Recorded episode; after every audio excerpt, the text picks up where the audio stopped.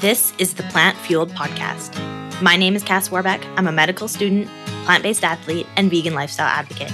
This podcast is all about bringing you conversations to optimize your health and elevate your performance.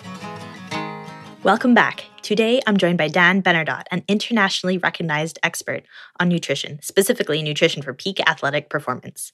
Dan is currently professor of practice in the Center for the Study of Human Health at Emory University and holds a PhD in Human Service Studies and Human Nutrition, is a registered dietitian, and a fellow of the American College of Sports Medicine. He has served as nutritionist for a number of different U.S. Olympic teams, including gymnastics, track and field, and figure skating. He was even presented with an Outstanding Educator Award by the USA Gymnastics team following their gold medal performance in 1996. In addition to this, he was team dietitian for a professional NFL football team for several years. Dan has authored numerous scientific publications and has written many books, his most recent book being Advanced Sports Nutrition 3rd Edition. I've linked to several of these below in the show notes if you are interested. If that wasn't enough, Dan is the inventor of the NutriTiming software, which assesses real time energy balance and nutrient intake. In this conversation, we discuss the negative health effects of energy deficiency in sport, the importance of striving for within day energy balance instead of just monitoring calories on a 24 hour basis, why athletes shouldn't intermittent fast, how to lose body fat, not just body weight, common mistakes athletes make when it comes to sport nutrition, and why spreading out protein intake is so important. Dan also shares quite a few real world examples of applying nutrition science to sport that come from his work with professional athletes. I personally learned so much from this conversation, things that I will be actively incorporating into my training going forward. I hope it is just as valuable to you. Please enjoy. Welcome, Dan. Thank you so much for taking the time to speak with me today. I'm really excited about all the things I've lined up to ask you about. Thank you. It's nice to be here. Yeah. Um, so, really looking forward to diving into some of your research and your work with athletes in particular. But first, I'm actually curious when did your passion for sports nutrition begin? Did you have a sports background yourself?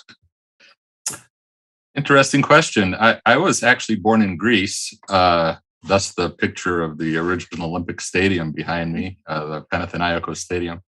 And my family emigrated to the United States when I was a youngster. And when my father got his license to practice medicine in New York, we moved to northern New York near Lake Placid, New York, which is the home of the 1932 and the 1980 Winter Olympic Games. And um, rather cool environment up there. Uh, so, you know, you had a choice uh, of either skating or skiing. And I became an avid skier. I just loved it. And uh, so I guess my interest began as a growing child uh, on the mountains of uh, the Adirondacks in northern New York. And um, I actually wanted to work in food service administration so that I could work at a ski resort.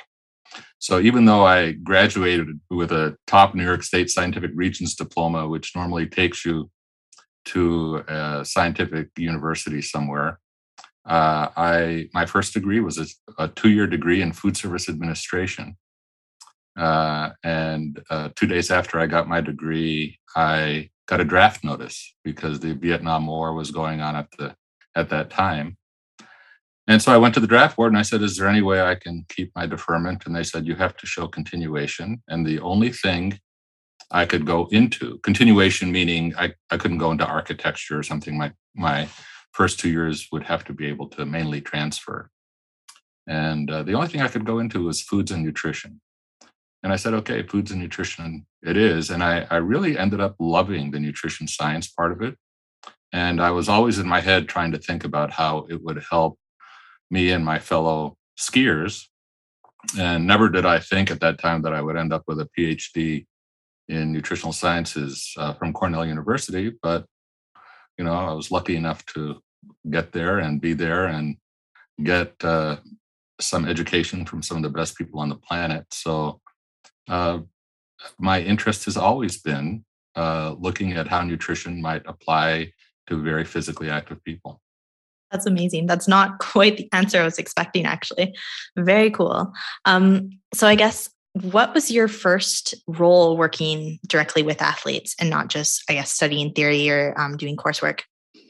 My first position, I was still ABD, uh, all but dissertation, uh, but I got a position at Western Kentucky University.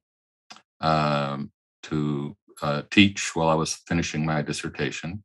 And uh, right away, people realized I had an interest in sports. So I was asked to work with the basketball team there.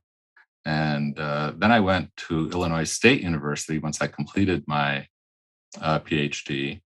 And at Illinois State University, the, the first month I got there, uh, a coach knocked on my door and uh, asked me if I would work with her team. She, she was brand new to the university.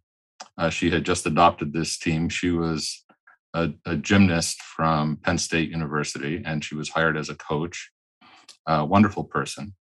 And I said, "I'm sorry, I'm I'm already been asked to work with basketball and and football. I don't have time to work with another team, and besides, I don't know anything about gymnastics." And she wouldn't leave my office. And I said, okay, here's the deal. You tell the football coach and the and the basketball coach I'm not working with them anymore because I'm going to be working with your team. And I thought nobody could be foolish enough to do that, but she did. And um, so I, I ended up hiring. I worked with the three teams there, but the condition that I gave her was since I didn't know anything about gymnastics, that uh, uh, for me to work with the gymnastics team, we'd have to take a scientific approach to it and literally keep track of data, figure out what worked, what didn't work, because I wanted to learn myself about it. And there weren't really any useful nutrition uh, publications on gymnastics at the time. So I really wanted to treat it as a learning opportunity. And she agreed. So we actually wrote our first article in a gymnastics journal. And it was read by USA Gymnastics Administration. And they asked me if I would work with the junior national team. And I said, okay. So same approach, you know, wanted to do it very scientifically. And then some of the people on the junior national team made it to the senior national team. And so they asked for me. So I was working with the senior national team. And I was actually, that was my first Olympic team. I, I started working with the senior national team in 1992 and uh, was with them in 1996 when we got our first uh, team Olympic gold medal at the 1996 Olympic Games. And we did some things with them that were pretty different. I mean, we, you know, I mean, the when I, I still remember this vividly when I watched my first gymnastics practice, it was five and a half hours, no food, no drink. And the, uh, you could almost see the irritation rising over the course of the uh, practice, not just with the gymnasts, but with the coaches, because they were hungry as well. I mean, they were all getting low blood sugar, and you know, it's a long time to go without normalizing blood sugar. And uh, so I, it was pretty obvious that they needed a snack. And I, I still remember this vividly when I suggested that they needed to have a snack about two and a half hours after they started their afternoon practice. They looked at me like I was crazy, like, what are you doing here? You know, I mean, you obviously know nothing about gymnastics. I said, no, but I, I do know something about human physiology and, you know, nutrition. And, and, um, so I became a pest because they said no initially. And I just said, look, this is not working. So how about, uh, you know, just trying it? And eventually they said, okay, because they thought it wouldn't work and that I would be quiet. And so we, we did a snack and uh, I still remember this one of the gymnasts uh, who had been working on this one vault that she hadn't gotten right the whole week was taken by the coach and said, like five minutes after she had this snack, and she said, oh, Okay, do this vault. And I'm quite certain the coach was thinking that the gymnast would have projectile vomiting from the vault and food in her stomach.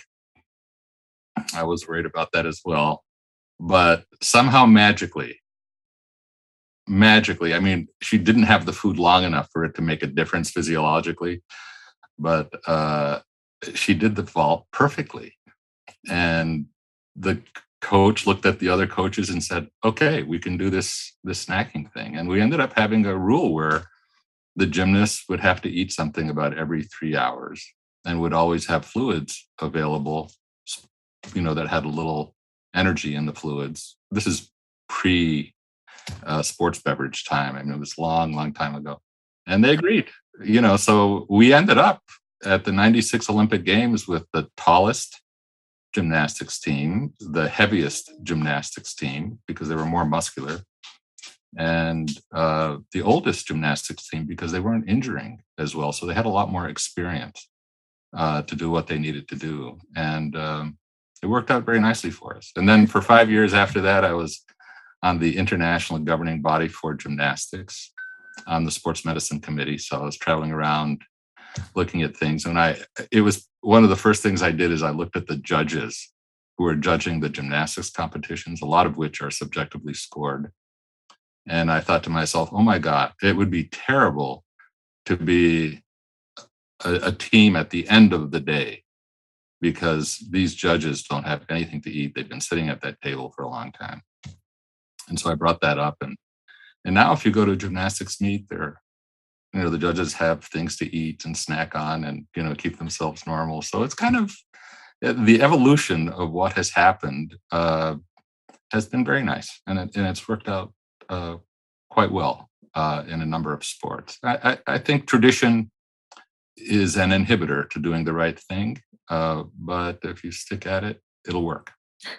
That's incredible. You've been a catalyst for such change. And I know as like a modern day athlete, it seems absurd to go for five and a half hours without even some water or something like that. So I'm, I'm curious, was it what was the driving force between not allowing these athletes to have like snacks or water during their training was it more of like a traditional cultural thing like a mental toughness building or was it more a fear of influencing like their body weight or their exercise performance that's a good question it, it's probably both that is uh and it's true i mean for every pound that you increase in weight you, you need an exponential increase in power to move it so there is something to be said about staying small, but there's also something very important to consider. There's a difference between thinness and leanness. And they weren't making that difference there, right? Mm. So if we can keep people lean, uh, they still stay relatively small because muscle takes up far less space than the equivalent weight of fat, which is you know less dense. So you look more like you would want a gymnast to look, right? Essentially. And that mm-hmm. was a big concern for them. But also from a coaching standpoint, it's easier to coach somebody who doesn't weigh as much because they don't need as much power to move that weight, right? Because of mm-hmm. the physics reality, you know, there.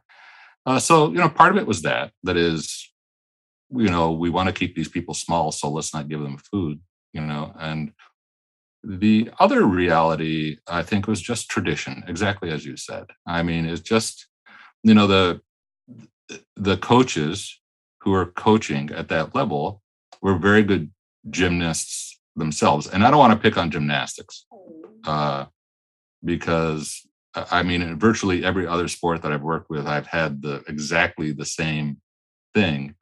But uh, you know, in in virtually all sports, you get coaches who are coaching who were themselves athletes. So there's a perpetuation of strategies that were followed when they were athletes.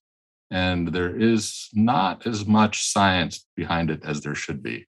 You know, so kind of breaking through that tradition, I think, ends up being difficult. Yeah. So do you think that the way sport teams and athletes practice now lags behind what the science shows? Like, do you think there's a bit of a gap that we still need to bridge? Huge. Mm-hmm.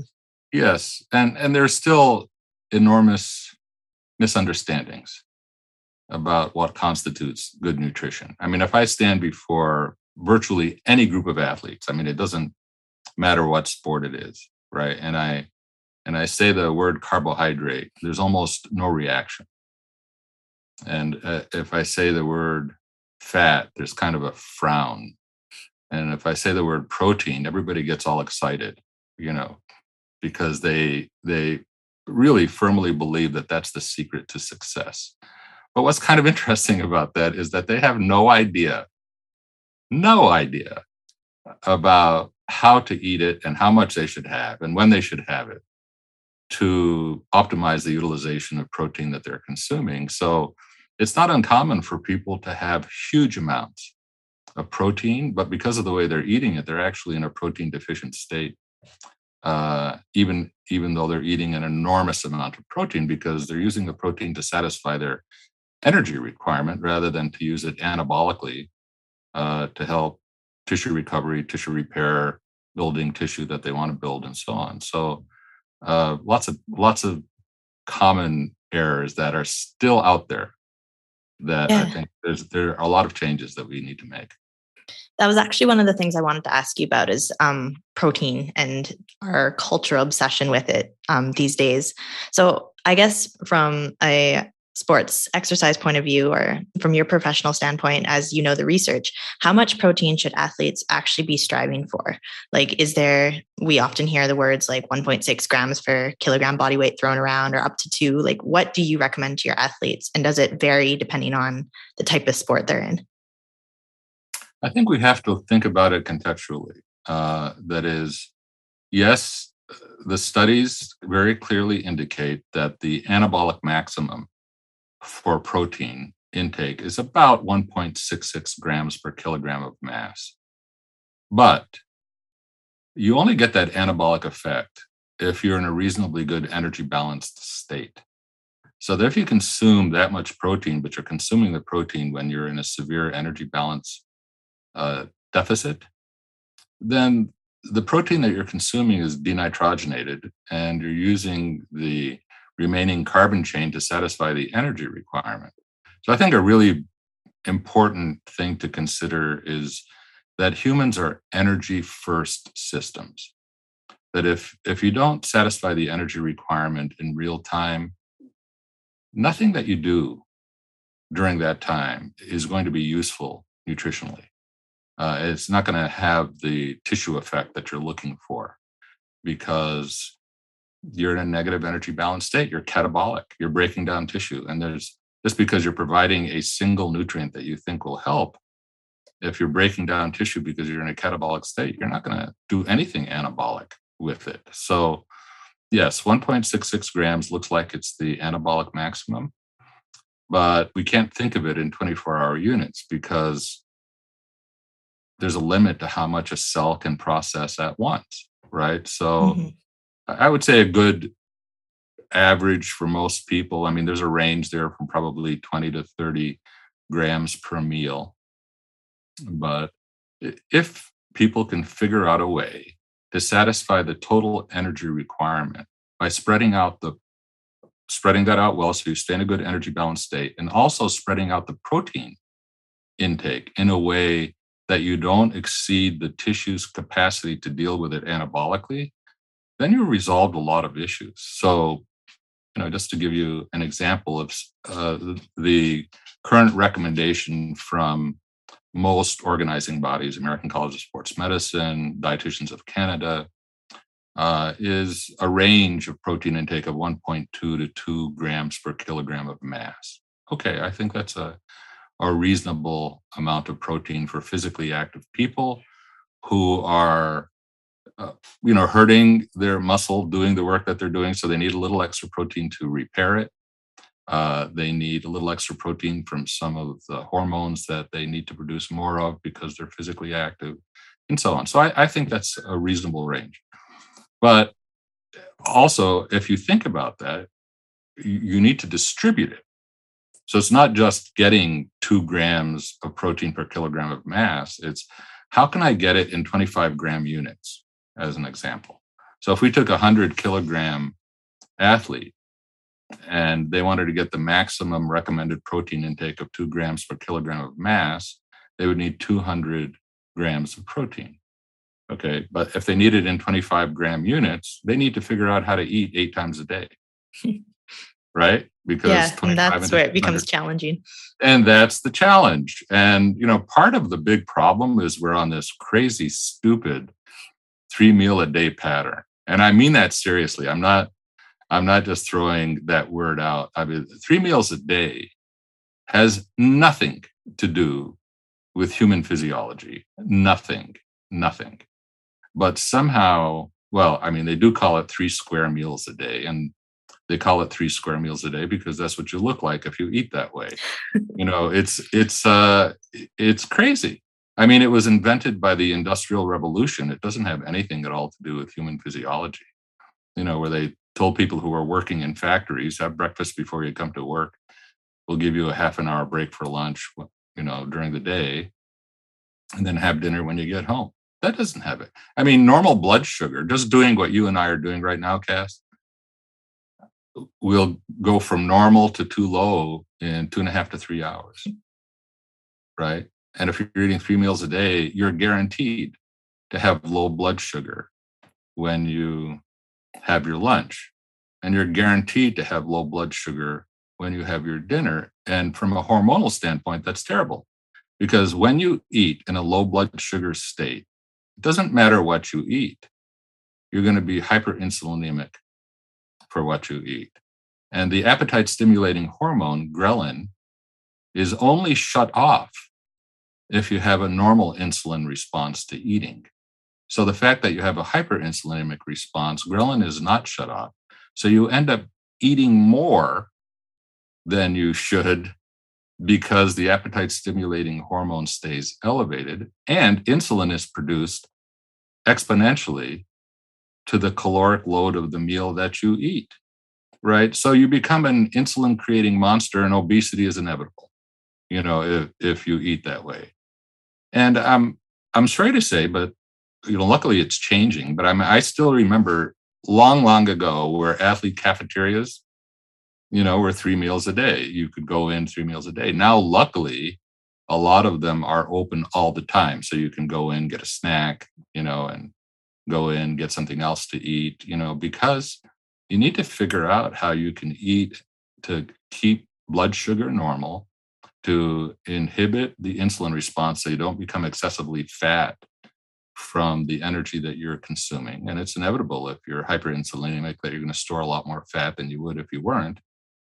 uh, so figuring out how to eat, I think, is the real challenge. You know, to not just get enough protein the right way, but to stay in a good energy balance state so that the protein consumed can be used as protein, not as energy. There is, the, I have so many follow up questions, but thank you. That was that was such a good overview. Um, all right, so maybe touching back on what you mentioned about the hyper insulin response. If we go too long without eating, we get super hungry and then we eat more than we should. Our body overreacts with the insulin and then subsequently we store more of this energy as fat, I'm assuming. Um, so I definitely notice this myself. If I go a long time without eating, if I'm like doing a call shift or something like that, and then I come home and I, I definitely overeat.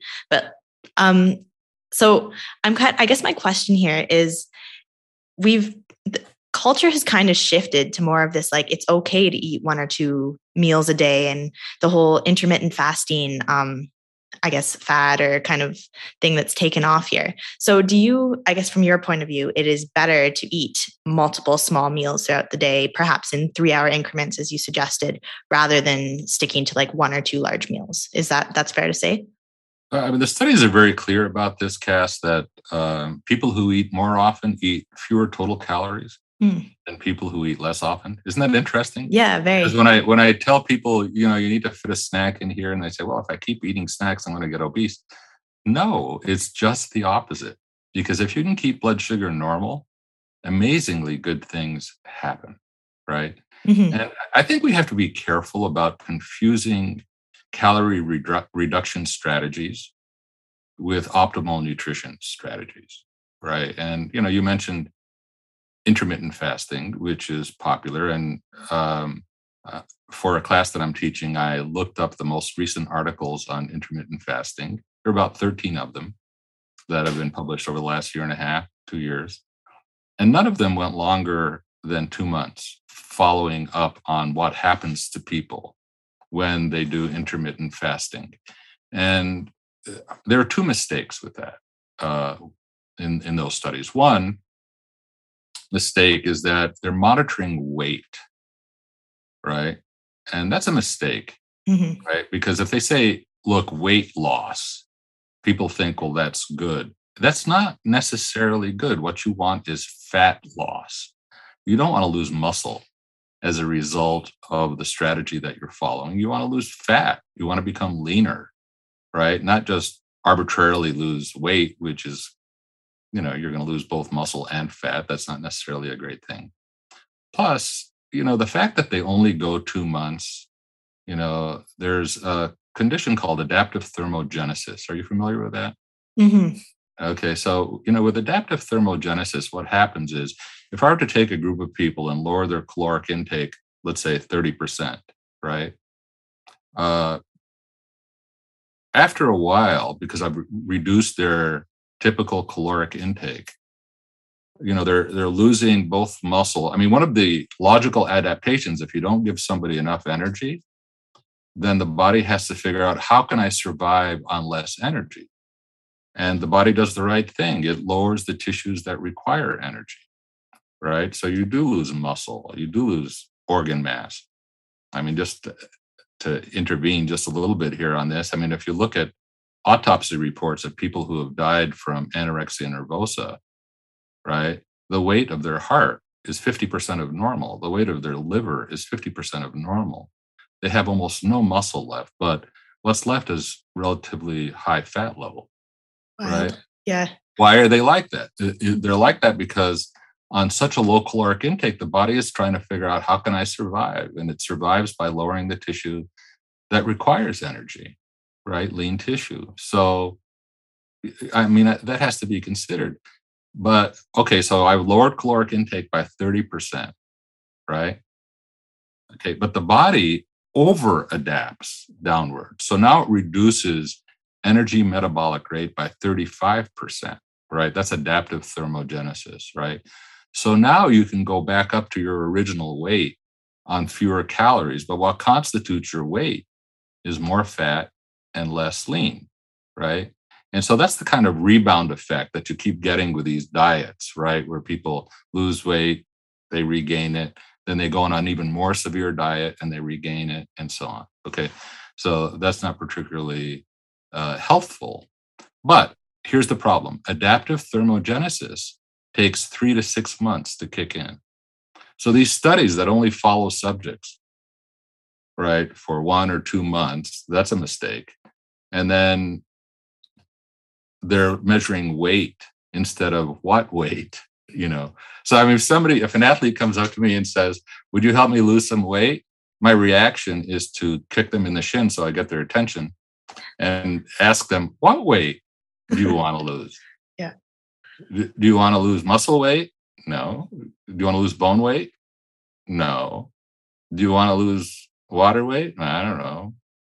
Do you want do you want to lose fat weight? Yes, I want to lose fat weight. Well, the strategy for losing fat weight and sustaining lean tissue is completely different than the strategy for just losing weight. So one of the problems with, with intermittent fasting and you know is yeah okay you lose weight but you know what be very careful because eventually because it's just a calorie restrict restriction strategy that's really what it is right mm-hmm. um, and you're guaranteed with with the interval of time that you're asked to not eat you're guaranteed that you're going to be in a low blood sugar state which means that the next time you eat, you're going to be hyperinsulinemic. Why would you put yourself in that crazy? Plus, you know, from a, a mental acuity standpoint, why would why would you inhibit the fuel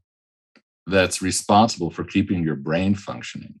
Right? I mean, if you have uh, blood sugar is the primary fuel for the brain. You get low blood sugar, you think you're in a good mental state? No. You know, it's the last thing you would want to do as students you know it's the last thing you would want to do with a physician who's in surgery right you want to keep normal blood sugar so that the brain can keep working perfectly right and and almost all of those quote weight loss strategies don't consider those things all right that that makes sense so intermittent fasting can be effective for weight loss but not necessarily body fat loss and there's a huge difference there only for a short time because eventually you get adaptive thermogenesis. I will say that the studies almost universally said, look, it's useful for weight loss. Look at this, right? Mm-hmm. And you look at them and you go, wait a second. They're not measuring the right thing. They need to be measuring body composition change, not weight change. Okay. And they need to track the subjects longer. So, a question, follow up question on that would be Were any of these studies done on athletes or were these mostly sedentary people? Because I feel like an argument I've heard is like if athletes are using their lean muscle mass, then their bodies won't catabolize it. Is there any research or evidence to back that up? No, I mean it's an. I mean there's there's ample research to show in athletes that if you're in a poor energy balance state, you will most definitely catabolize your muscle mass.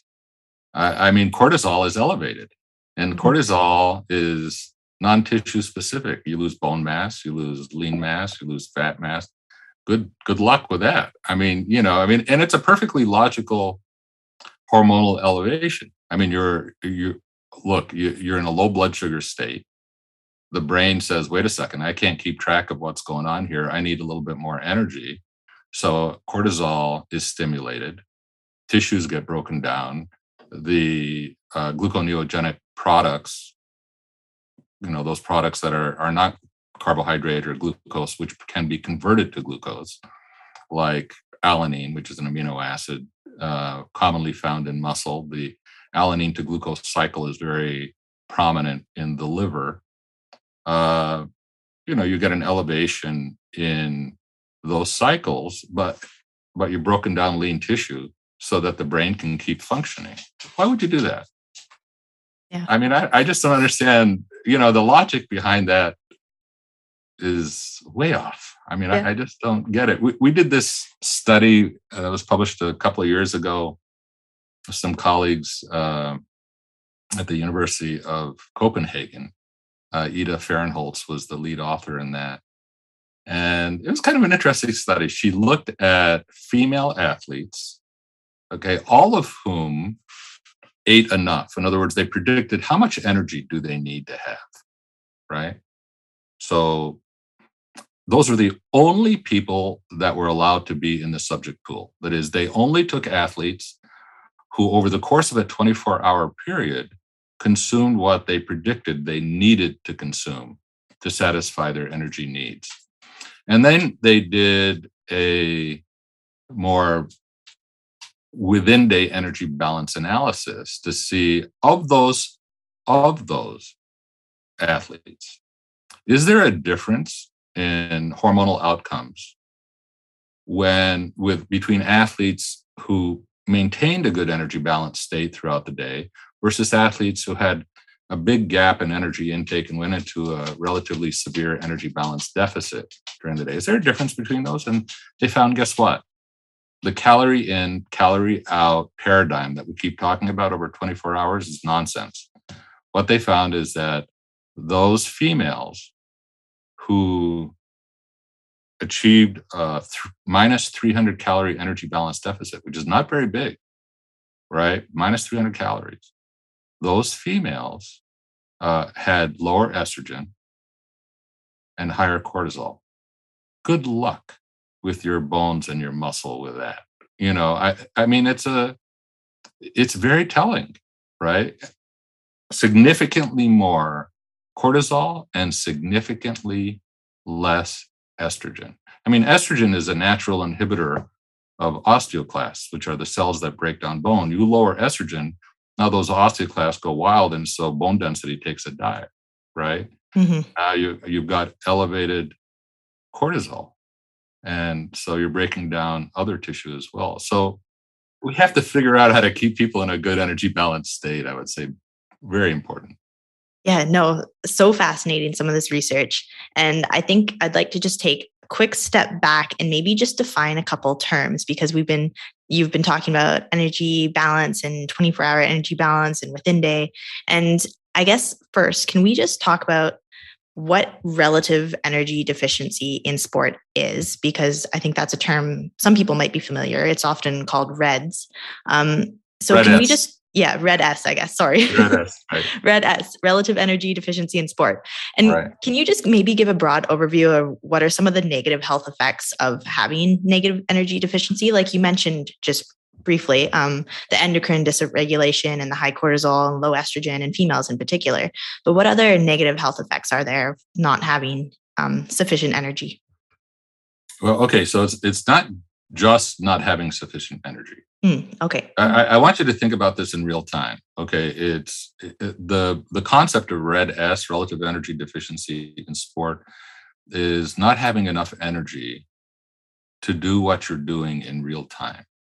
That is, if you're asking your body to do something and you don't have enough energy at that particular time, okay, mm-hmm. that puts you in what is called a relative energy deficient state, even if later you have enough energy, right? Can I give you an analogy for this, Cass? Of course, yes.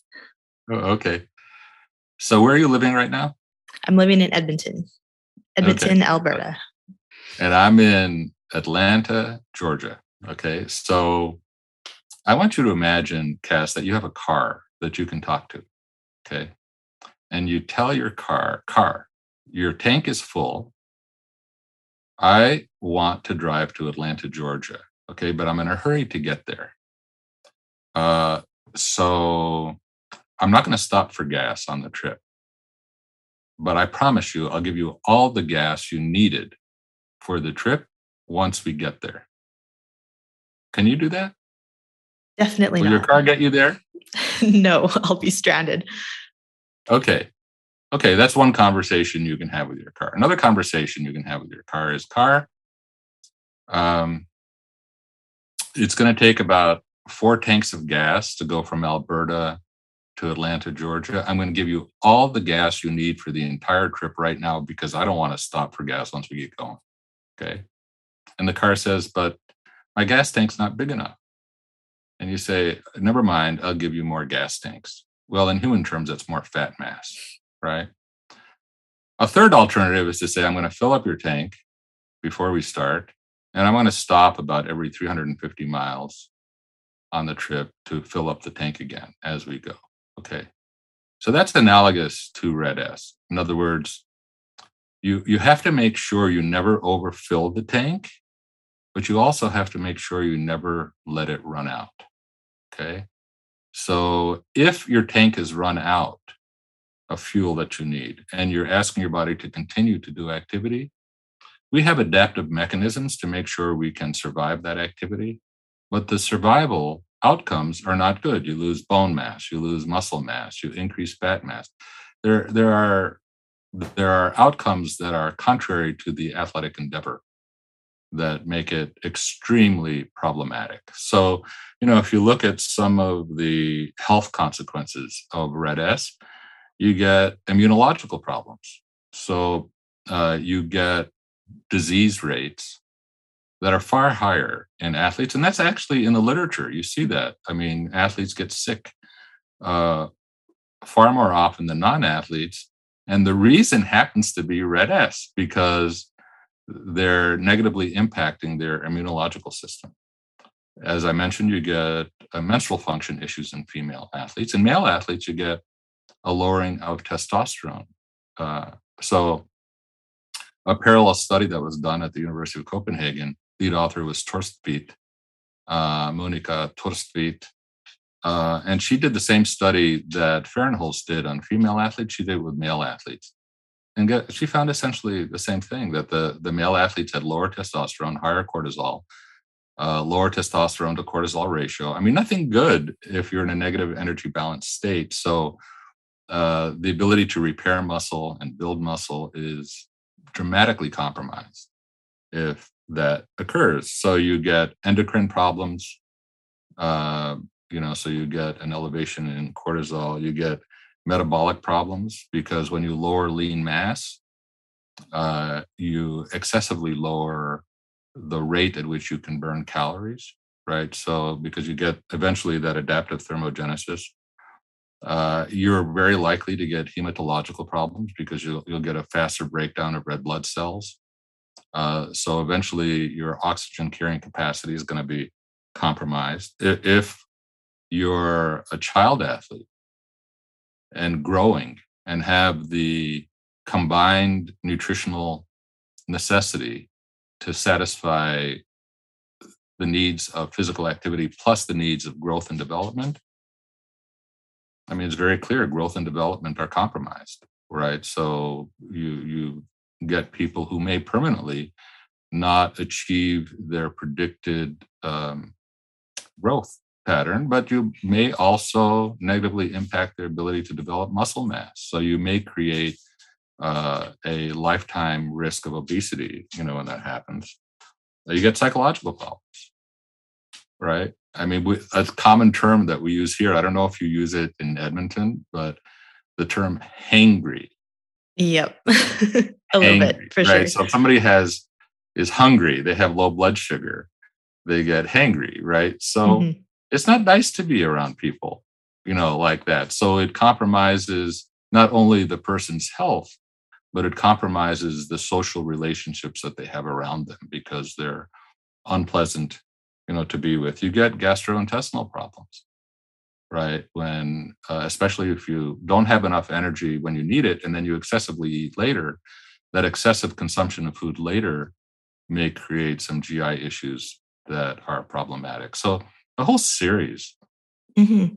of yeah. health related problems from red S that are avoidable essentially every single thing that an athlete would be trying to optimize and improve seems to be negatively affected. So thank you. You made quite a case for making sure um, our relative, like we're in a relative energy balance when we ask our bodies to um, perform and to train. Um, I'm curious because I know from myself and uh, my experiences like um, a muay thai fighter in the past and um, i've had my own problems with like menstrual dysfunction and things like that. It's a very common thing among female athletes as you know. Um, i always believe that there's no way i could be in a state of energy imbalance if my weight was stable. I believe that oh because i'm not actively losing weight i must be eating enough and i was almost scared to eat more because i was worried that well i'll put on too much fat and not be again not be able to perform at my sport where i wanted to be. What do you say to these athletes and is there any truth that you can like can you be in an energy deficient state but maintain your weight? Well weight is the wrong metric mm-hmm. for one thing so i would change the conversation and say let's let's see what's happening to your fat mass. Let's see what's happening to your to your muscle mass I mean, it, there was a time years ago when it was difficult to assess body composition and and track people to see what actually is going on. But that, I, I, you know, the fact that people can take weight, it's now just as easy, for instance, with a bioelectrical impedance analysis system, to have a, a picture of their body composition, you know, and how that's changing. So I would change the conversation, say, let's not talk about weight. Let's see what's happening to your muscle. Right? Perfect. Yep. Uh, so I would do that. Uh, and we have to consider i mean there's so much talk about weight weight weight you know so my you know weight let's not talk about weight. Yeah sorry you know, i used the wrong term. you know but you just talked about that. yeah it, it's it's so misleading. I mean it, it creates such problems with what people think is the right thing because their weight may stay the same but what if it's more fat and less muscle while weight is maintaining itself, right? Mm-hmm. And, and I'll give you another thing that happens, you know, a lot with, you know, when we're assessing athletes, it's related to your question. Okay. So let's say that we have the average body composition for a team and you measure an athlete and their body fat percent is higher than the team average, right? Typically sports medicine people would look at that and say, okay, we need to have an intervention here. We need to figure out how to get her body fat percent uh, so that it's not higher than the average for the team. So let's say it's more than one standard deviation above what the team is. All right. But what if a month before that, her body fat percent was even higher? And what if a month before that, her body fat percent was even higher than that? that athlete is moving in the right direction from a body fat percent standpoint, why in the world would we intervene in a an already successful strategy? We may stop mm. the success that's happening. So one of the things that we have to do is have a way of tracking athletes so that we can look at trends of change. I, I can give you the inverse of that also. So let's say we have somebody who's leaner than the team average the temptation is to say we don't have to worry about this person. They're a lean and mean machine. But what if a month earlier they're leaner still? And a month before that, they're leaner still. They're moving in the wrong direction. Maybe we should intervene with that person just to see what in the world is going on. Right. So we make a lot of mistakes like that, you know, with, with, and also what we say. I mean, if I look at an athlete and I say, your body fat percent is too high, it's the end of the conversation. No matter what else I say from that moment forward, they're going to lower their food intake, right? And that could create even bigger problems. That could put them in even bigger state of red S, as an example. Uh, but what if I turned that around? Body fat percent is the inverse of lean mass percent, right? So if somebody has 30% body fat, they have 70% lean mass percent. What if I looked at somebody and I said, your lean mass, your muscle mass is a little lower, and I'd like I'd like to work with you to help build you, build some muscle with you. Would you like to do that? Now all of a sudden we got a conversation, right? So it, it's not just what the individual athlete does, but it's also how the sports medicine team interacts with them to make sure that we get the right outcomes. and we need trend changes. We need, you know, we need to change numbers into something that's graphs, you know, so that we can show them graphically what's going on with them, because that will have a lot more meaning than a few decimalized numbers. So I, I think there's a lot that we can do as sports medicine folks to make sure that we're communicating in a way that will have the desired outcome. Mm-hmm. Right. So I don't know if that answered your question, Cass, that you had about, uh, you, you know, wanting to keep, you know, the same weight. But uh, to me that means that you're not improving because what I'd what i'd really like to know is are you increasing your muscle weight? Right? So and in the process keeping your fat weight the same so your strength to weight ratio is improving. So in almost every sport having a better strength to weight ratio translates into better athletic performance right so i you know i think we have to kind of change the way we think about some of these mm-hmm. things. Yeah, no, that was that was good. Um, so I think my takeaway from that is we need to first be changing some of the terms we use. Um, body composition is more important than uh, just absolute weight, of course, and then also reframing. So rather than trying to reduce body fat, increase lean muscle mass. And I think not having just a single snapshot in time to make these decisions is so important. So you need to be looking at trends over time. So that's Thank you. Very important. Um, my follow up question to that would be we kind of talked about how within day energy balance is what we should be striving for as athletes rather than, I guess, this what's traditionally seen as like a 24 hour energy balance where say we're aiming for 2500 calories a day if we end the day at that we're happy and what you've described is okay we could be at perfect energy balance by the end of the day, but how we got there could be vastly different. And that could be making um, negatively influencing our training um, if we're in large deficits throughout the day. So, I guess my question for that would be what are some of the strategies and things that you advise athletes so that they're ensuring that they're maintaining their blood glucose pretty steadily throughout the day and not ending up with these like large peaks and valleys? Well, I mean, we were talking about energy, but um, there are cofactors related to that. So, hydration, for instance, right?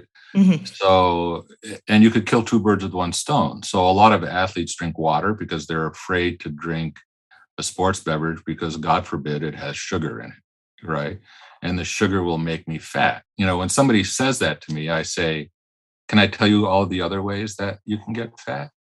like if you don't eat enough, your body fat proportion will go up. Right? Uh, if you eat when you're in a low blood sugar state, you're going to make more fat. If you eat too much at once, you're going to make more fat. It doesn't matter how much sugar you've got in there. Right. So, you know, we tend to focus on sugar when we need to focus on the entire spectrum of the issues. Plus, if you learn how to drink a sports beverage, you get nothing but positive outcomes. But a lot of athletes don't know how to drink it. You know, they they wait until they get thirsty and then they guzzle down a quart of sports beverage all at once. Okay, that's going to put you in a hyper insulinemic state because you're getting too much sugar at once. I guess the the way I would think about this is is this is that the goal is to create normalcy rather than to recover from abnormalcy. Mm. So how can you eat and drink in such a way where you can maintain hydration state? I mean, we know that the second you start exercising, the sweat rate increases, right? Mainly because when you exercise and we're not very efficient at convert, converting burned calories to uh, muscle movement. I mean, about about 30%. So if I'm moving this muscle about, and let's say I burn 100 calories doing this over and over again, right? About 30 calories actually moves the muscle. 70 calories is just heat creation. You just create a lot of heat. So the, the more physical activity you do, the more heat you create. We can't acquire that heat. We have to dissipate it. And the way we dissipate it is through sweat, through the evaporation of sweat off our skin. So athletes know that they start sweating almost immediately. That means you need to start learning how to sip on a sports beverage almost immediately. You know, the other thing that happens is that they'll drink water. So I, I just, you know, that makes me crazy. So when you're physically active, blood sugar takes a dive, you lose electrolytes, and you lose water in what universe is it okay to lose three things and you only replace one? I, I mean, it, it makes very little sense to me. When you, you put know, it like that, it's very clear. Yeah. You know, but you you have to figure out how to learn to sip on something as often as you can. A little bit. You don't need a lot. Just figure out how to sip on it so that you can maintain a normal blood sugar, a normal hydration state, normal blood volume, right? Because the electrolytes will help to sustain a blood volume, which is very important from a cardiovascular stroke volume issue. So the you know if you have a better heart uh, blood volume for every beat of the heart, you move more oxygen and nutrients to cells, so you sustain athletic performance better. As soon as blood volume takes a dive, which happens the more dehydrated you become, then the heart has to work a lot harder to move the same amount of oxygen and nutrients and remove metabolic byproducts. So maintaining blood volume with electrolytes ends up being hugely important. We got to get past this. Oh my God, having a sports beverage with sugar is going to make me fat. Yes, the way a lot of athletes drink it, yeah, probably will. But if they learn how to drink it correctly, it's the best thing that you could do, right? In, in terms of maintaining your athletic performance. So I just bring that up as a as an important adjunct to sustaining energy balance, right? Because if you learn how to drink during physical activity, you're avoiding one of the negative aspects of a negative energy balance state, which is low blood sugar, right? Mm-hmm. So I, I ask athletes to do this. You know, if they're afraid, I say, okay, you're afraid that if you eat more often, you're going to take in too many calories. Okay. Okay. You eat three meals a day? Fine. All right. So whatever you have for breakfast, don't eat it all take a little bit, have a little bit mid morning. Whatever you have for lunch, don't eat it all. Take a little bit, have it mid afternoon. Whatever you have for dinner, don't eat it all.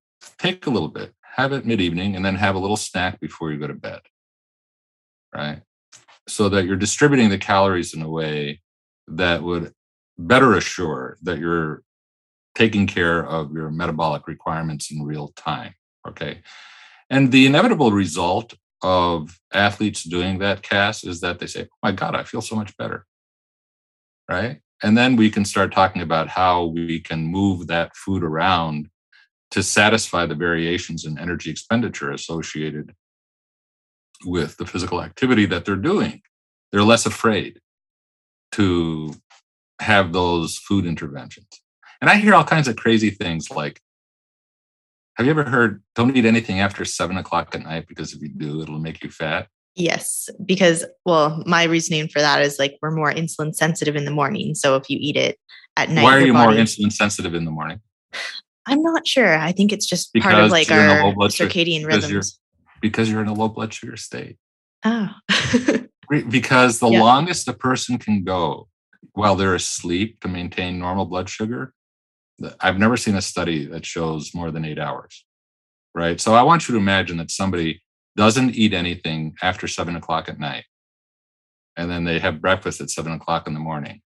you bet you're going to be in a hyperinsulinemic state because you've gone 12 hours. No human system can go that long, right? Mm-hmm. So, I mean, whoever said that wanted you to be fat. I mean, whoever said don't eat anything. I mean, if you look at, I'm very familiar with a Mediterranean diet because that's what I was brought up with. Mm-hmm.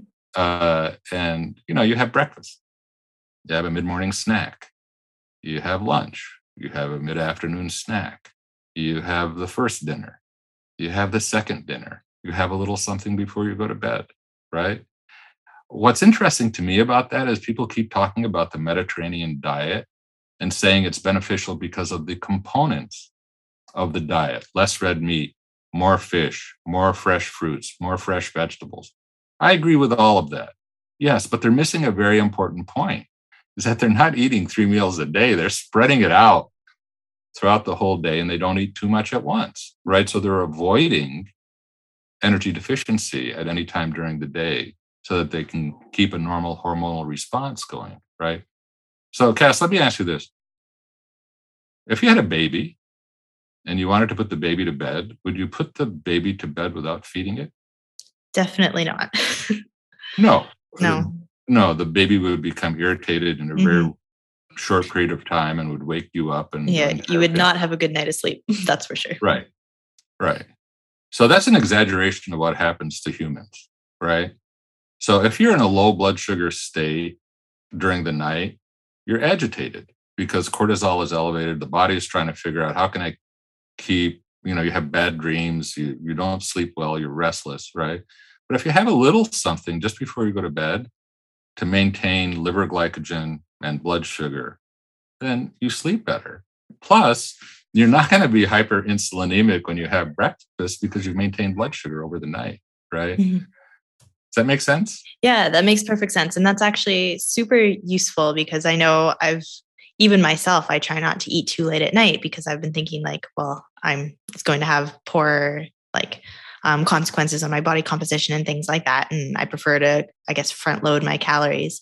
But as an active person, like it's nice to hear that it's okay to have something before bed and it'll actually have beneficial effects. So thank you. I think that's something that's it's a misconception that's quite widespread these days. Very widespread, yes. Yes, mm-hmm. for sure. So I guess okay. So another question I have for you is I think we you mentioned it briefly, but if you have an athlete that does want to um, improve their body composition, so increase lean muscle mass, decrease their body fat percentage. I guess just a, an overview of how would you do this in a way that ensures that they're actually losing body fat and not just body weight. So, is there an optimal caloric deficit? Do you recommend just like shaving a little bit off each of their meals? Like, how do you um, guide your athletes for this? Uh, well, I do a real time energy balance analysis uh, with them. All right. How so how I, is that done? Just I created a software package called NutriTiming. Okay, yeah, I did come across that. Um, that does an hour by hour energy balance analysis, but it also does a, a real time nutrient intake analysis as well, which is increasingly become useful, and I'll explain that in a second. But you know, I look at you know, are they how many you know, are they within the desirable range of energy balance? Okay. And do they have as much time in an anabolic state as they do in a catabolic state? You know, how how is mm-hmm. that? And basically, I try to modify the diet so that they spend one or two more hours if they want to increase muscle mass, uh, one or two more hours in an anabolic state, but not to exceed the desired energy balance state, just a little bit above zero, one or two more hours above zero than below zero. And we have to consider that muscle mass changes very slowly. So you don't want to overdo it. And that, that's what happens with a lot of athletes who want to increase muscle is that they way overdo the total amount of protein that they're consuming. It's subtle. Okay. So uh, just one or two more hours in an anabolic state than in a catabolic state.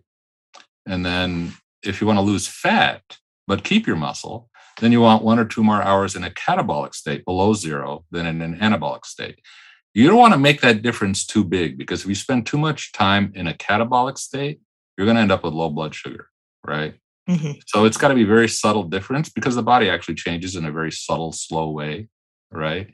So you have to keep in mind the way the body actually would manifest those changes that you're doing. But if you consistently do that, guess what? You start losing fat and you keep the muscle that you have because you're you're still having enough time in an anabolic state so that the muscle can can maintain itself.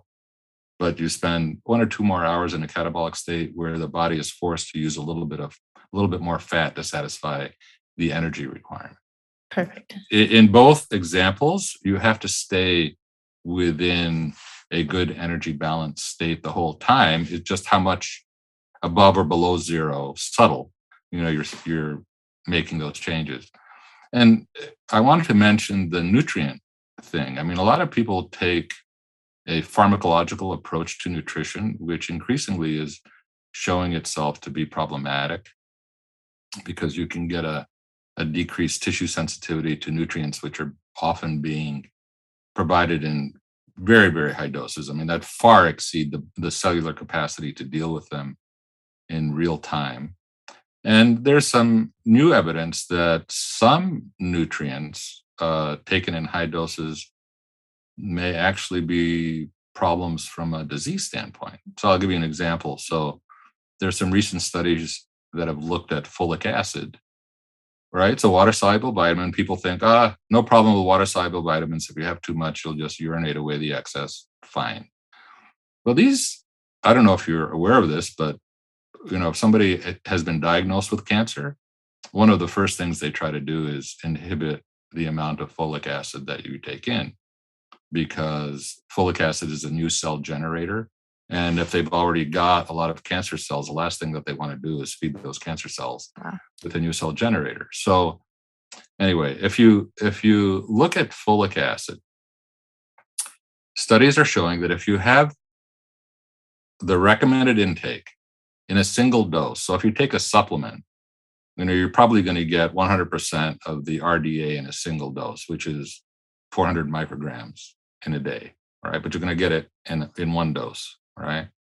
That if you have it that way, you increase cancer risk over time. But if you have exactly the same amount, 400 micrograms, but distribute it in 100 microgram units spread out throughout the entire day, you end up with healthy cells and you decrease cancer risk, right? So it's not just how I, eh, I, one of the problems that we have is that the recommended dietary allowances are listed in 24 hour units. And, you know, that's, I'll give you an example. So let's say this is a cell. Okay, this is my glass cleaner, but, you know, let's, let's say that this is the, the capacity of a cell. And let's say that this is the daily requirement. Right. So just just for those that are just listening here, he's holding up a little bottle of glasses cleaner, and then he's holding up his mug of coffee as well, which is much bigger than the glasses cleaner. Right. Continue. So you can't put this in this all at once. Right. There's no place for it to go. No.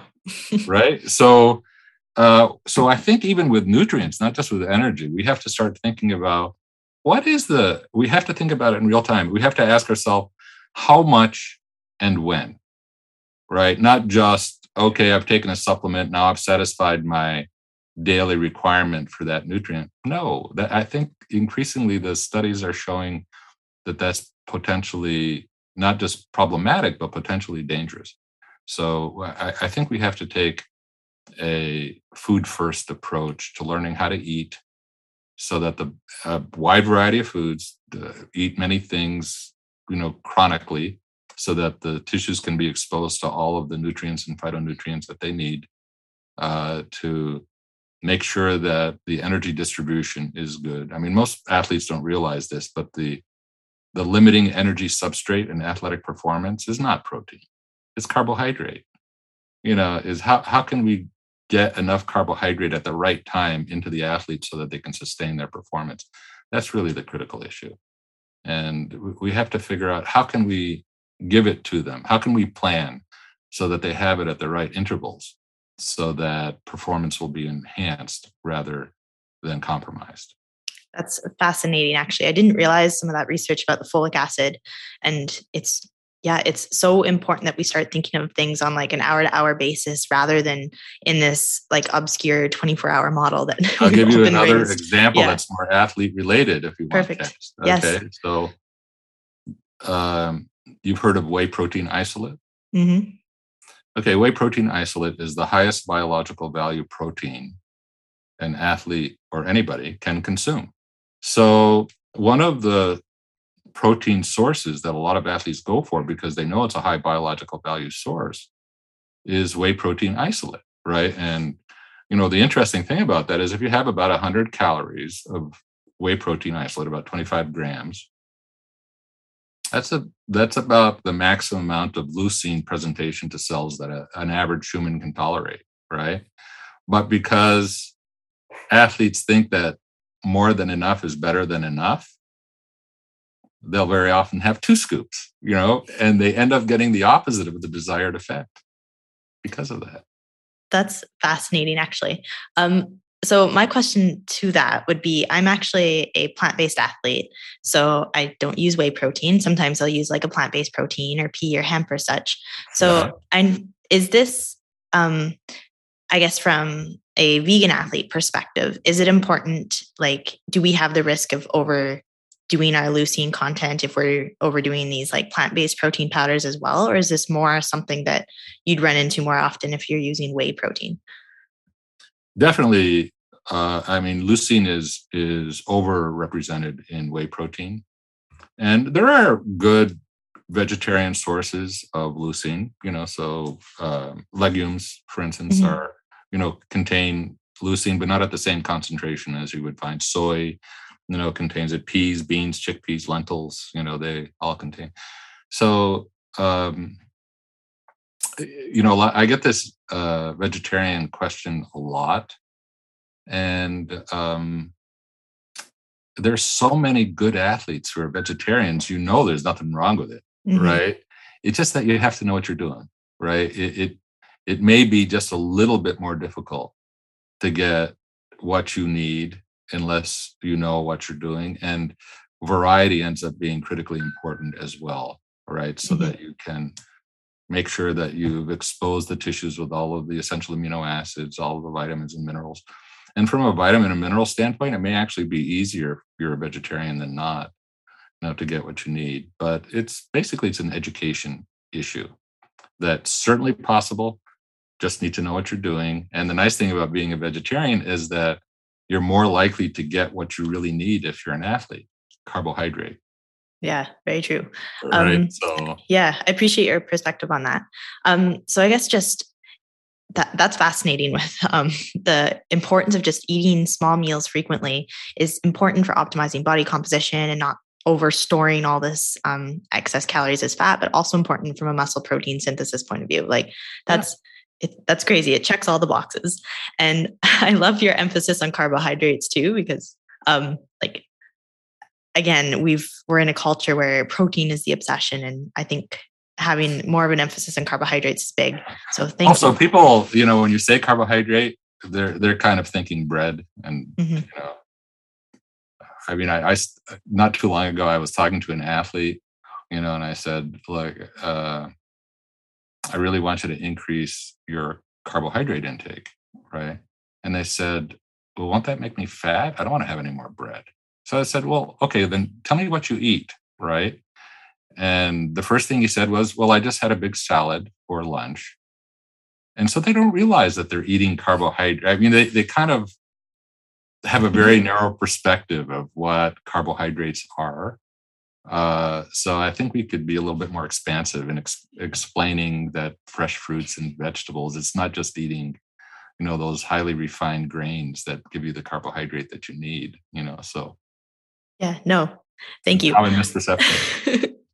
um, as we kind of uh, wrap up here, th- this has been amazing. Um, we didn't, we haven't even talked about some of uh, your work experience that I understand you worked for several years as a team nutritionist for a professional football team.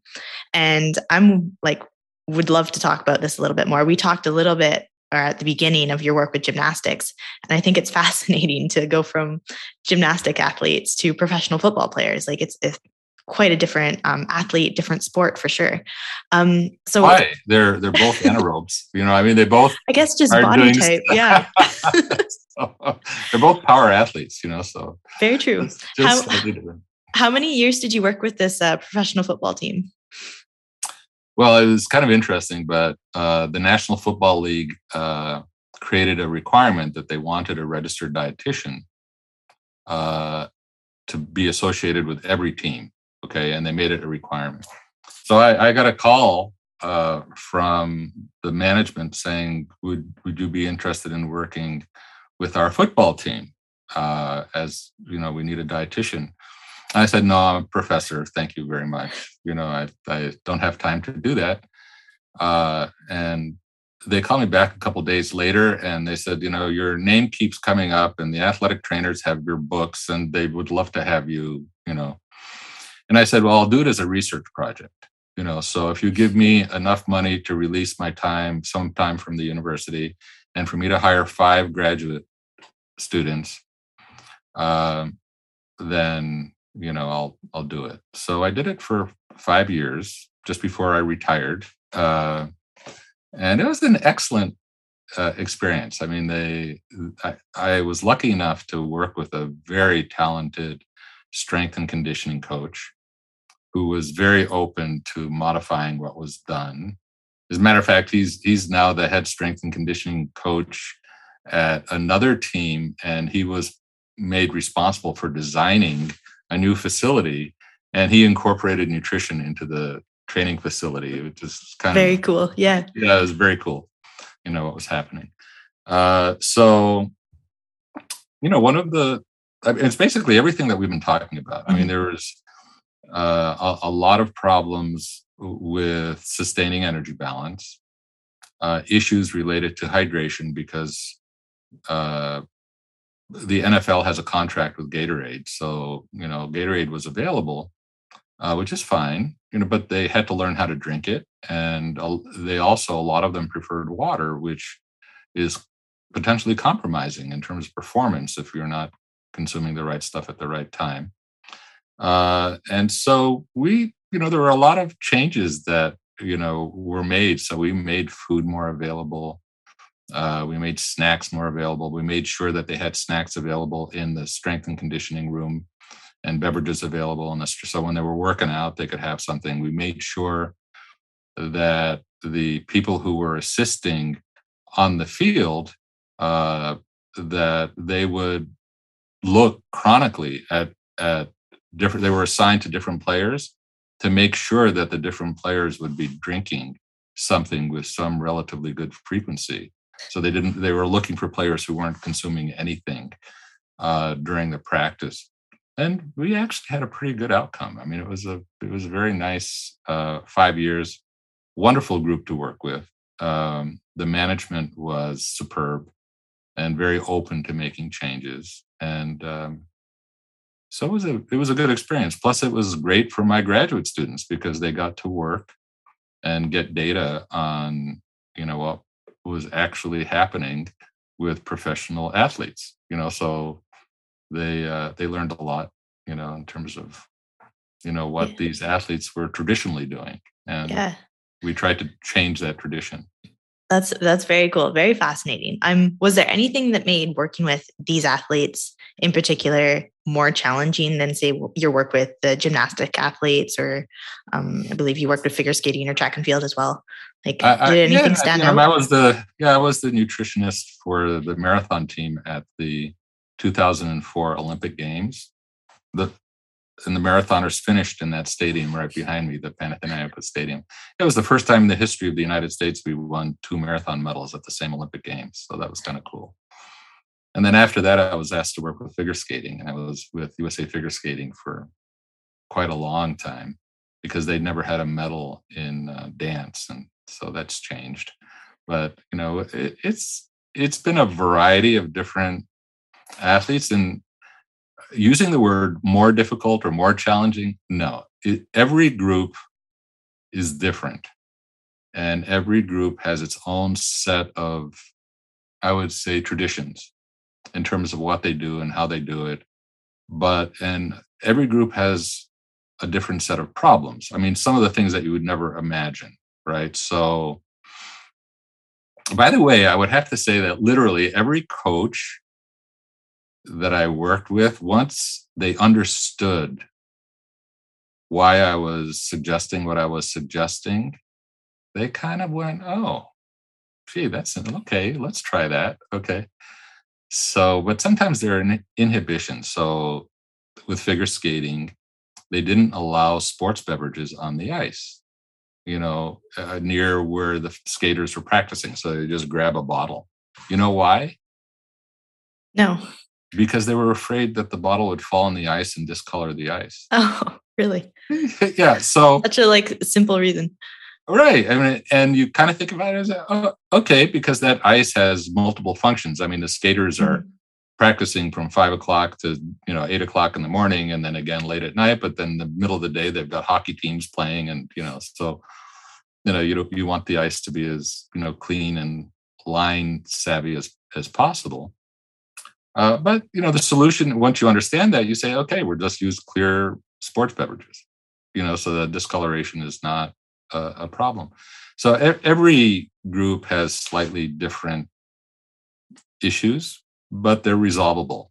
You know, with with football, it's it was protein supplements. Oh my goodness. I mean, protein supplements. But here's the interesting thing. If you, I mean, protein potentially is a carrier of calories. Mm-hmm. Right. I mean, you get four calories per gram. The problem is it's dirty calories because you have to denitrogenate it in order to use the carbon chain for energy. Right. So it's, it's actually dehydrating because you have to excrete the nitrogen, the urea, right? Because it's potentially toxic. So blood urea nitrogen is elevated, you have to get rid of it. Right. So, um, but it's calories right? So one of the things I found is okay, if I'm going to tell an athlete to do away with those supplements of protein that they're taking, one of the things I learned is I better calculate the calories that they're getting from that protein because it's probably most of it is being used as calories, not anabolically as protein because of the way that they're consuming it. Mm-hmm. But I have to insert those calories into my calculations for what they're doing because if I remove three or 400 calories because of the supplements that they're taking in, they're going to be in an energy deficit if I don't figure out a way to replace it with something else at the right time. Right. So there are issues like that that you kind of look at and I hadn't thought of before, yeah. but you know, are important to consider. That's that's very interesting. Actually, I wouldn't have thought of that either. Um, uh, one follow up question to the the football team. Um, my younger brother is a huge NFL fan, and he was curious actually. Um, I know you can't talk about individuals, but just in general, were there any players or individuals that were that were like head and shoulders above the rest? Like what separated the great players from the good players from what you saw working with the team? Like were there any little things?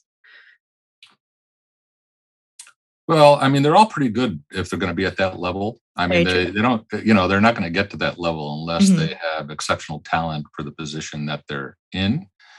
Uh, so, you know, what differentiated their performance, I mean, they all had talent, mm-hmm. right? So, nutrition is just one of those factors that could influence their performance. So, what they did to sustain themselves so that I, I give you an example. NFL typically has a pre-competition meal, a pre-game meal, which is, you know, they start at four hours before the game time, right? That's very important. That that pre-competition meal where all the team is together, all the coaches are together, they can talk to each other. The coaches have everybody there. Everybody's on the same page in terms of this the strategy for playing against their opponent. You know, it's a very important thing, but it's too early because blood sugar is going to fluctuate after that. I mean, they're in a stress state, so they're going to get a low blood sugar two hours after that, right? Mm-hmm. Because yeah. they're they're using sugar at a faster rate in their blood. So one of the things that I did is I had to figure out how can we get people to start the game with liver glycogen full, with blood sugar normal, and hydration state good, right? If we could do those things and then figure out how to sustain them during the game and and take advantage of halftime so that they could have a reasonably good second half that would be critically important so we actually introduced some nutritional interventions after the pregame meal and before game time to make sure that they would start in a good state. And then we we had some interventions, of course, during. So we tried to do away with the water and just make sure that they would have something to learn how to drink on the sports beverage. And then we had an intervention during halftime. But because there's not that much time during halftime, our intervention, as the athletes were walking into the room where the coaches could talk to them for halftime, we would hand them what we wanted them to consume so that they would have it from the very beginning so they wouldn't have to sit and get up and look for it and right so uh, you know every sport every team has different opportunities like that to have an appropriate intervention and uh, figuring out how to do it and getting people on the same track and getting management to say yes. Usually i have found that if you give them the scientific reasons for why you're doing it why you think it's important and you have to convince them that it's not going to hurt anybody right? They're not going to have to take a bowel movement in the middle of the third period. I mean there you know there's you can convince them. Uh, then what i have found is that they're normally very cooperative you know so they want the best for their team. You just have to have convincing arguments to do it. Yeah it seems like you've had so much success throughout your career and some of these strategies definitely be, i'll be implementing them in some of my training upcoming. Um, question though. Um, the sports drink that you recommend do you have a particular like recipe or particular ba- brand that you recommend to your athletes? Or if someone is listening is thinking about like what should they be looking for on the label are there do you have any tips for them? Yeah i, I would say beware of high fructose corn syrup. Okay. Uh, because high fructose corn syrup, um, I don't know if you know the metabolic pathways, but you know there are three primary metabolic pathways for high fructose corn syrup. So the first pathway is that the liver converts the fructose to glucose and it's stored as liver glycogen, right? That's desirable. So you know that's that's very cool, but liver storage of glycogen is limited. So if you have an elevated intake of fructose, then once once the liver has maxed out its uh, glycogen storage, then the second pathway is that you make triglycerides, so which are stored in the mm. liver and also show up in the bloodstream. So it elevates blood lipids from a long-term standpoint. That's bad. But the third pathway, because the liver doesn't like to store a lot of fat, uh, is that you convert the fructose to uric acid. And uric acid uh, gives you joint pain, which is the mm-hmm. last thing. And It's basically gout. It gives you a fructose related gout like symptoms. That's the last thing you want an athlete to have, right? So I would be very cautious about uh, beverages that have high fructose corn syrup as the primary source of carbohydrate. Uh, you'd want the uh, the average tolerable limit for carbohydrate concentration is a six or seven percent carbohydrate solution. So you wouldn't want to have anything above that. Uh, the difference between a seven percent carbohydrate solution and an eight percent carbohydrate solution from a gastric emptying standpoint is significant. So that one percent difference, things are going to stay in the stomach a lot longer, and that could be problematic.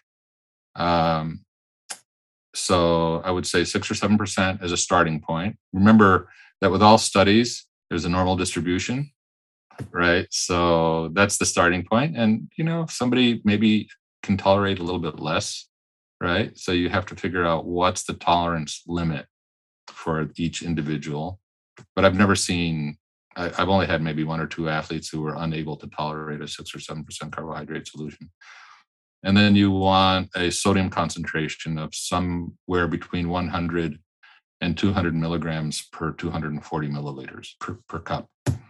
Um, uh, so the longer the duration of the activity, the higher the sodium concentration, because the greater the risk of low blood volume. So the higher uh, blood volume is normalized on the concentration of sodium which is consumed. So you know, like th- there are beverages now that advertise themselves as endurance sports beverages, and they typically have somewhere between 180 to 200 milligrams per deciliter I'm sorry, milligrams per 240 milliliters. Uh, so, you know, that works pretty well. Uh, if it's a short endurance, you know, uh, the other thing I want you to consider is is uh, you know, a lot of sports beverages have like 50 milligrams of electrolytes in it. Useless. it's not going to do much, you know. Uh, but but they typically taste sweet, not salty. And guess what that does? Makes people want to have it. Right. Yeah. So so here's the secret to this. Okay. So I'll give you an example, you know, with the marathoners that I worked with for the 2004 Olympic marathon team. Um, we calculated how much carbohydrate and sodium it was you know between 90 and 95 degrees you know so we calculated i mean it's basically the the course from Marathonas to the Panathinaikos stadium. The first is 26.2 miles right? So the first half of the race is uphill. Brutal. Right? I mean, it's brutal right in that temperature right? And looking into the sun. And then you kind of turn to the left and you start going up and downhill into the Panathinaikos stadium where it finishes. So the you know the athletes were accustomed to consuming they get to drink about every five kilometers and they were drinking you know depended on who it was somewhere between four and eight uh, ounces of sports beverage every five kilometers. And when we did the calculation i thought oh my god we have to figure out how to get them to drink three times more than they're drinking at a minimum three times more or they're just not going to be able because if you can't keep your sweat rates up, what's the one thing you have to do? You have to slow, slow down. Yeah. Slow down, which is not a great way to win anything, you know. So, you know, we had to figure out how can we keep them reasonably well hydrated so that they keep their sweat rates up. But you can't do it suddenly. So what we did is we created criterion courses for them where they would run out two and a half kilometers, run back two and a half kilometers, grab something off the trunk of a car and go another two and a half kilometers back. So they would practice in training what we wanted them to do during the marathon itself. And every week we would increase subtly the amount that they were consuming. And we also did what was what we now refer to as a grab and carry strategy. So they used to grab the bottle, take a couple of sips, pour it over their head, you know, and then throw it away. And so what we got them to do is to grab it and to carry it with them and just keep sipping on it the whole time. And then they'd come to the next five kilometer uh, hydration station. And by that time, it should be finished. So they had to practice that, you know, to optimize it. And you know, most people don't realize this, but the U.S. women at the 2004 Olympic Games, if you look at their combined time, if it was a team medal, we would have won the gold, gold medal. And it, and the same thing for the men. If if you looked at the U.S. men's time, we would have won the team gold medal if they had one. As it was, Meb Keflezighi won the silver and Deena Kastor won the bronze, and it was great. I mean, we we were extremely pleased with their amazing performance. So they were wonderful athletes and great to work with, and so that made it a total pleasure to to do. But you know, you got to follow the science. Yeah, that's remarkable actually. And I think really just in some of these stories you've shared, it just goes to show how like these small changes can be the difference between like the podium and missing the podium. Like these athletes are on such a high level that any incremental improvement, like whether by staying hydrated or being able to keep up your sweat rate, can like be the difference. So it's yeah. been so cool hearing some of like your your stories, not just understanding the research, but how it practically applies to athletes in the real world. So thank you, Dan. Um, as like this has been so good. Like I'm I've taken so much away from this conversation and I really hope a lot of people listening can like take some practical advice and apply it to their own training. Um, as like I guess we close out here, is there any one thing that you would like people listening to take away from this or any lasting thoughts you'd like to leave people with? Just to follow the science uh, and figure out how to apply it in a way that is acceptable to the people you're working with right i mean I, uh, just be wary of traditions you know because traditions often uh, make people comfortable but they may be contrary to optimal performance. So we have to, you know, follow the science. I, I guess we can do that. Can I say just one more thing? Of course, yeah. I grew up very close to the Canadian border, south of Montreal, and uh, it's it's a real pleasure for me to be doing this with you because I grew up thinking that I was Canadian because all of the television and all of the radio that I would get in the small town I lived in just outside of Lake Placid was from Canada. so That's so so it's it's been a real pleasure for me, Cass, to to talk with you and to share my thoughts with you. Well, thank you. Yeah, this has been so good. Um, if anyone listening wants to learn more about some of your work, read some of your research, I'll link to some of those articles you mentioned and some of your um, books as well in the show notes. People can just click there. But is there anywhere you would like to guide people to, or any of um, your book? You've written a lot of books, but anything specifically you'd like to recommend or um, recommend that people check out? Well, I, my most recent book is the third edition of Advanced Sports Nutrition um, that came out 2020 end of 2021, and I'm working on the second edition of the American College of Sports Medicine's Nutrition for Exercise Science. So I should be done with that this year, and so I think it'll come out at the end of this year or beginning of next. But you know, I I would say do exactly what you said, which is read the science. Okay. I mean, try to try. A lot of people have kind of traditional misperceptions about what to do, like that, you know, what you mentioned about eating something in the morning, you might be Mhm. more hyperinsulinemic. But if you think about it, you say, oh, this is the reason I'm hyperinsulinemic because I didn't eat anything for 12 hours. Uh, I, I think we have to uh, kind of have a, a new view of nutrition, not just for sport, because I think this has public health implications as well. But how can we satisfy our nutritional needs in real time so that we don't overload the cell and we never let it run to empty? It's kind of like that car, right? So you have to keep it fueled, you have to keep the vitamins provided in, in a level and at a time that the cells can deal with it. And that involves eating strategies. And but it involves one other thing. It involves planning. And we have to eat in a way that's outside the normal three meal a day paradigm. And that's what makes it difficult, right? So planning. We need to change the culture. I like it. Yes. Yes. Perfect. Well, thank you, Dan. This has been so great. And I really appreciate you spending all this time with me. My pleasure. Have a great one. That's all for now. Thank you for listening, and I hope it was valuable to you. Please remember to check out the show notes for all the resources mentioned and links to connect with our guest. If you would like to support what I'm doing, the best way to help me grow the show is to subscribe, of course, but also share it with your friends and family or on social media. If you're listening on Apple Podcasts or Spotify, you can also leave a five-star review and or a comment. A special thank you, as always, to Tyler Gatto for composing the theme music for the podcast, and to Wyatt Pavlik for the excellent audio engineering each and every episode. So until next time, keep training hard, keep eating plants, and take care.